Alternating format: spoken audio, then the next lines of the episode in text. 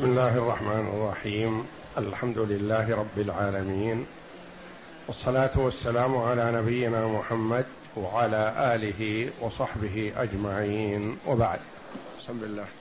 أعوذ بالله من الشيطان الرجيم. بسم الله الرحمن الرحيم.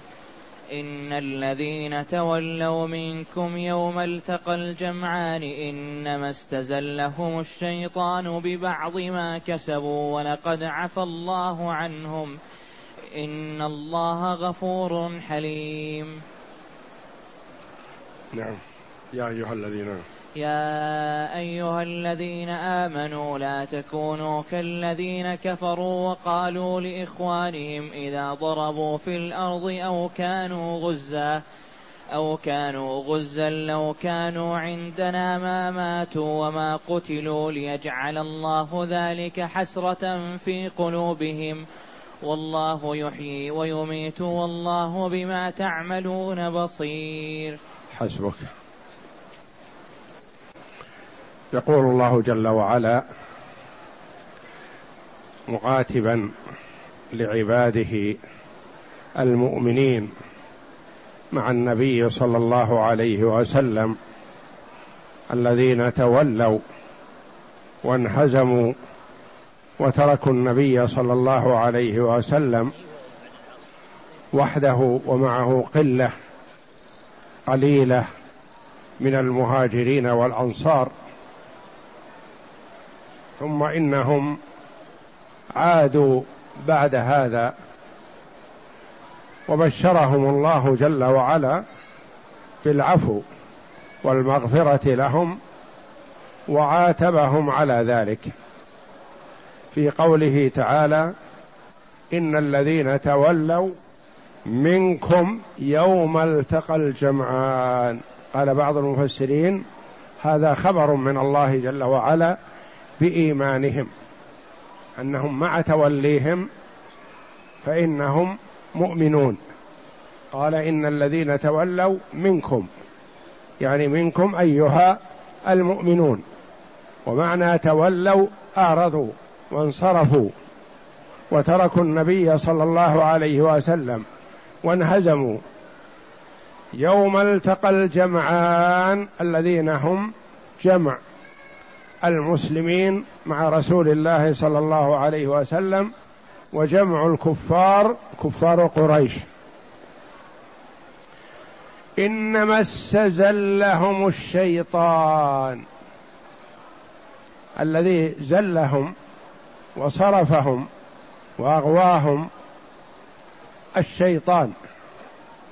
استزلهم الشيطان ببعض ما كسبوا.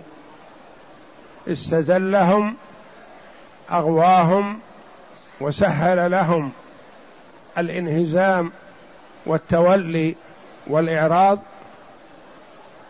أصابهم هذا ببعض ما كسبوا. كما قال بعض السلف السلف السيئة تجر إلى أختها. فإذا ابتلي العبد بسيئة فهو جدير بأن يقع في سيئات أخرى بعدها عقوبة لسيئته الأولى فمن عقوبة السيئة أن يقع في سيئة أخرى ومن ثواب الحسنة أن يوفق لحسنة أخرى. استزلهم الشيطان ببعض ما كسبوا. استزلهم الشيطان ببعض بسبب ما كسبوه من السيئات قبل هذا الانفرار. ومنها مخالفة أمر النبي صلى الله عليه وسلم الذين الذي قال للرماة لا تبرحوا مكانكم ولو رأيتم الطير تخطفنا حتى أرسل إليكم. إنما استزلهم الشيطان ببعض ما كسبوا. هذا قول المفسرين يعني أنهم فرارهم هذا حصل لهم بسبب معصيتهم أمر رسول الله صلى الله عليه وسلم. قال بعض المفسرين إنما استزلهم الشيطان ببعض ما كسبوا يعني أغواهم وجرهم إلى الفرار بسبب سيئات وقعوا فيها قالوا في أنفسهم لأنهم رأوا الموت. فقالوا في أنفسهم وأغواهم الشيطان ما نحب أن نلقى ربنا مع ما حصل منا وإنما نحب أن نحسن العمل ونظهر التوبة لله جل وعلا عما حصل ثم نلقى ربنا جل وعلا. وقيل استزلهم الشيطان ببعض ما كسبوا أغواهم الشيطان بسبب سماعهم أن محمدا صلى الله عليه وسلم قتل. فقالوا اذا لا فائدة في القتال حينئذ. ما قتل الرسول. إن الذين تولوا منكم يوم التقى الجمعان إنما استزلهم الشيطان ببعض ما كسبوا ولقد عفى الله عنهم. أكد الله جل وعلا باللام المؤطية للقسم وقد التي للتحقيق ولقد عفى الله عنهم يعني تجاوز عنهم ومحى عنهم سيئاتهم هذه.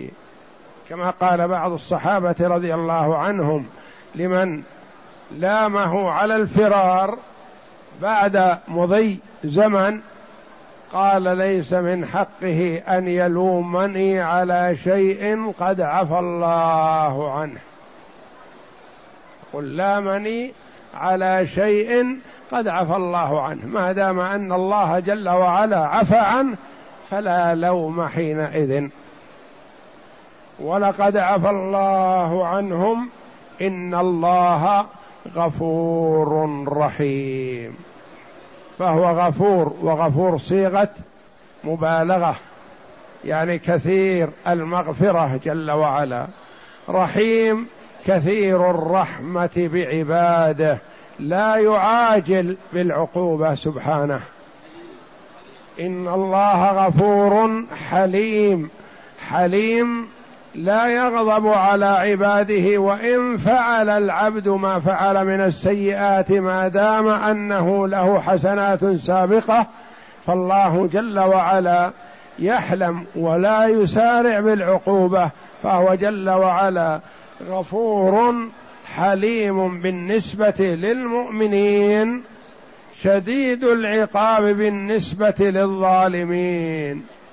وقد قال النبي صلى الله عليه وسلم لعمر لما لام حاطب ابن أبي بلتعة على ما كتب قال وما يدريك يا عمر لعل الله اطلع على أهل بدر فقال اعملوا ما شئتم فقد غفرت لكم.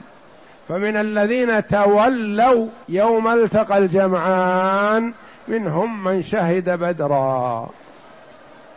ومنهم على على ما قيل من لم يشهد بدرا وإنما قسم له من غنيمة بدر.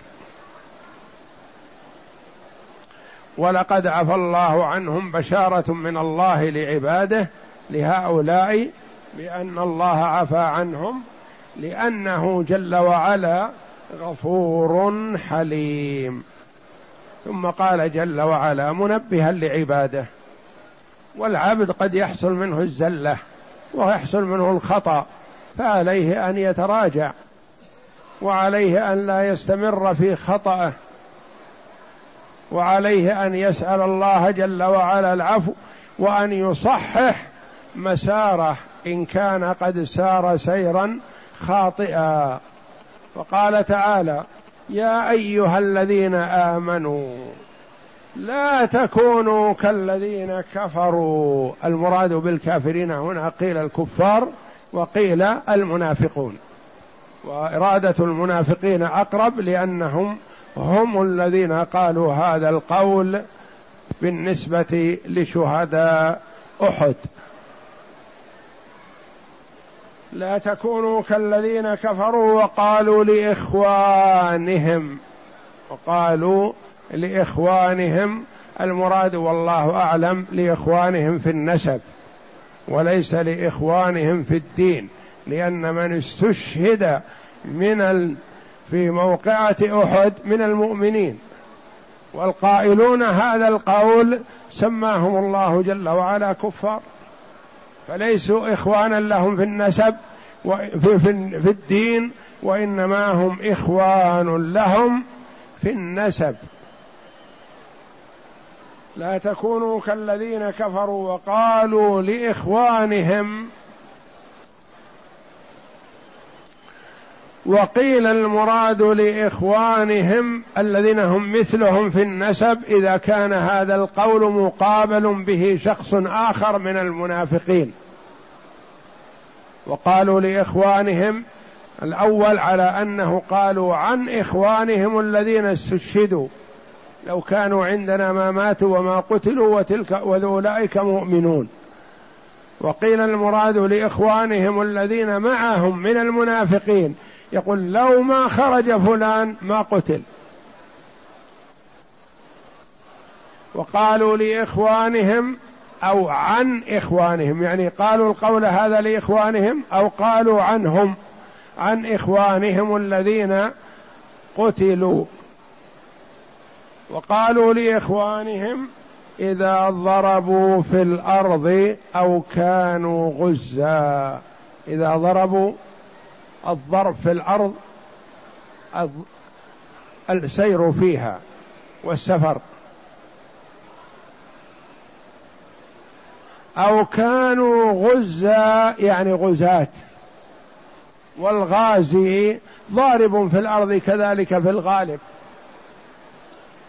وإنما هو من ذكر الخاص بعد العام لأن الضرب في الأرض يعم من ضرب في الأرض للتجارة ومن ضرب في الأرض للنزهة ومن ضرب في الأرض من أجل معصية ومن ومن ضرب في الأرض من أجل الجهاد في سبيل الله ومن ضرب في الأرض من أجل طلب العلم. يصح فالضرب في الأرض السير فيها؟ وقد جاء ذكره في آيات كثيرة الضرب في الأرض وآخرون يضربون في الأرض يبتغون من فضل الله وآخرون يقاتلون في سبيل الله. إذا ضربوا في الأرض أو كانوا غزا يعني غزاة. لو كانوا عندنا ما ماتوا وما قتلوا. يظنون يظن هؤلاء الكفار أو المنافقون أن من قتل في سبيل الله لو كان مقيم في البلد ما قتل. ويظن كذلك هؤلاء أن من مات في حال سفره أو بحادث أو بشيء ما بأي سبب أنه لو ترك هذا السبب ما قتل. وليس كذلك. فلن تتقدم نفس أجلها ولن تتأخره. ولن تموت نفس إلا في المكان الذي قدر الله جل وعلا أن تموت فيه. إن الله عنده علم الساعة وينزل الغيث ويعلم ما في الأرحام وما تدري نفس ماذا تكسب غدا وما تدري نفس بأي أرض تموت. مكتوب المكان الذي ستموت فيه هذا النفس. فلن تتقدم على أجلها ولن تتأخر. والإقدام في المعركة والجهاد في سبيل الله لا يقدم الأجل. كما أن الإحجام وترك الجهاد ما يؤخر الأجل ولا لحظة. الأجل مكتوب. كذلك المكان الذي قدر أن يموت فيه هذا الشخص لا بد وأن يسير إليه حتى يموت فيها أو يقتل فيه.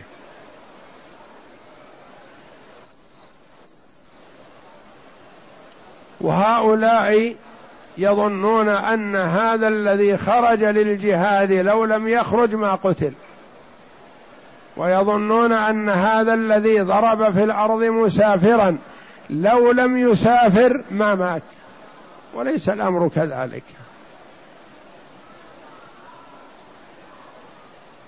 لو كانوا عندنا ما ماتوا في الضرب في الأرض. وما قتلوا إذا كانوا غزا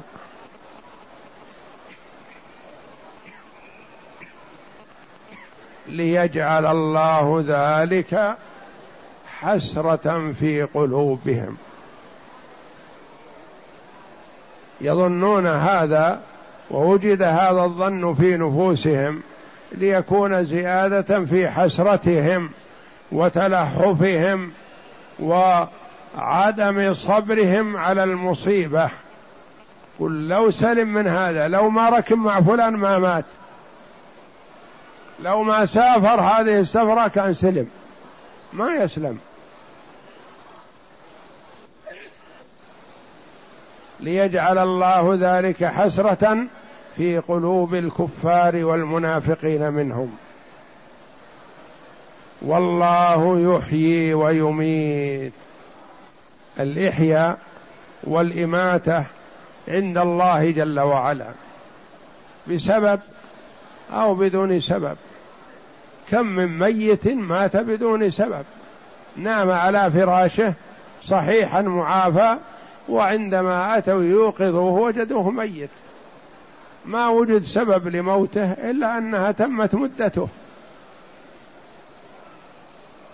والله يحيي ويميت. الحياة والإماتة عند الله جل وعلا. ووجود بعض الأسباب لا يعجل الموت. كما أن الإحجام والبعد عن بعض أسباب الهلاك ما يؤخر الموت. والله بما تعملون بصير. فيها تشويق للمؤمنين وتخويف للظالمين. المؤمن اجتهد في العمل واعمل الصالحات. وثق بأن الله جل وعلا مطلع على عملك ويثيبك عليه. وفيه تخويف وإرجاف بالكافرين والظالمين. فأنت مهما تعمل من الأعمال والسيئات والمظالم والإساءة فالله جل وعلا عليم بذلك يسجله عليك ويعاقبك عليه في الدار الآخرة. والله بما تعملون بصير. نفاذ علم الله جل وعلا ببصره واطلاعه على الأمور ما ظهر منها وما خفي. وفيه إثبات البصر لله جل وعلا كما هو ثابت في القرآن والسنة وإجماع من يعتد بإجماعه من العلماء. أقرأ.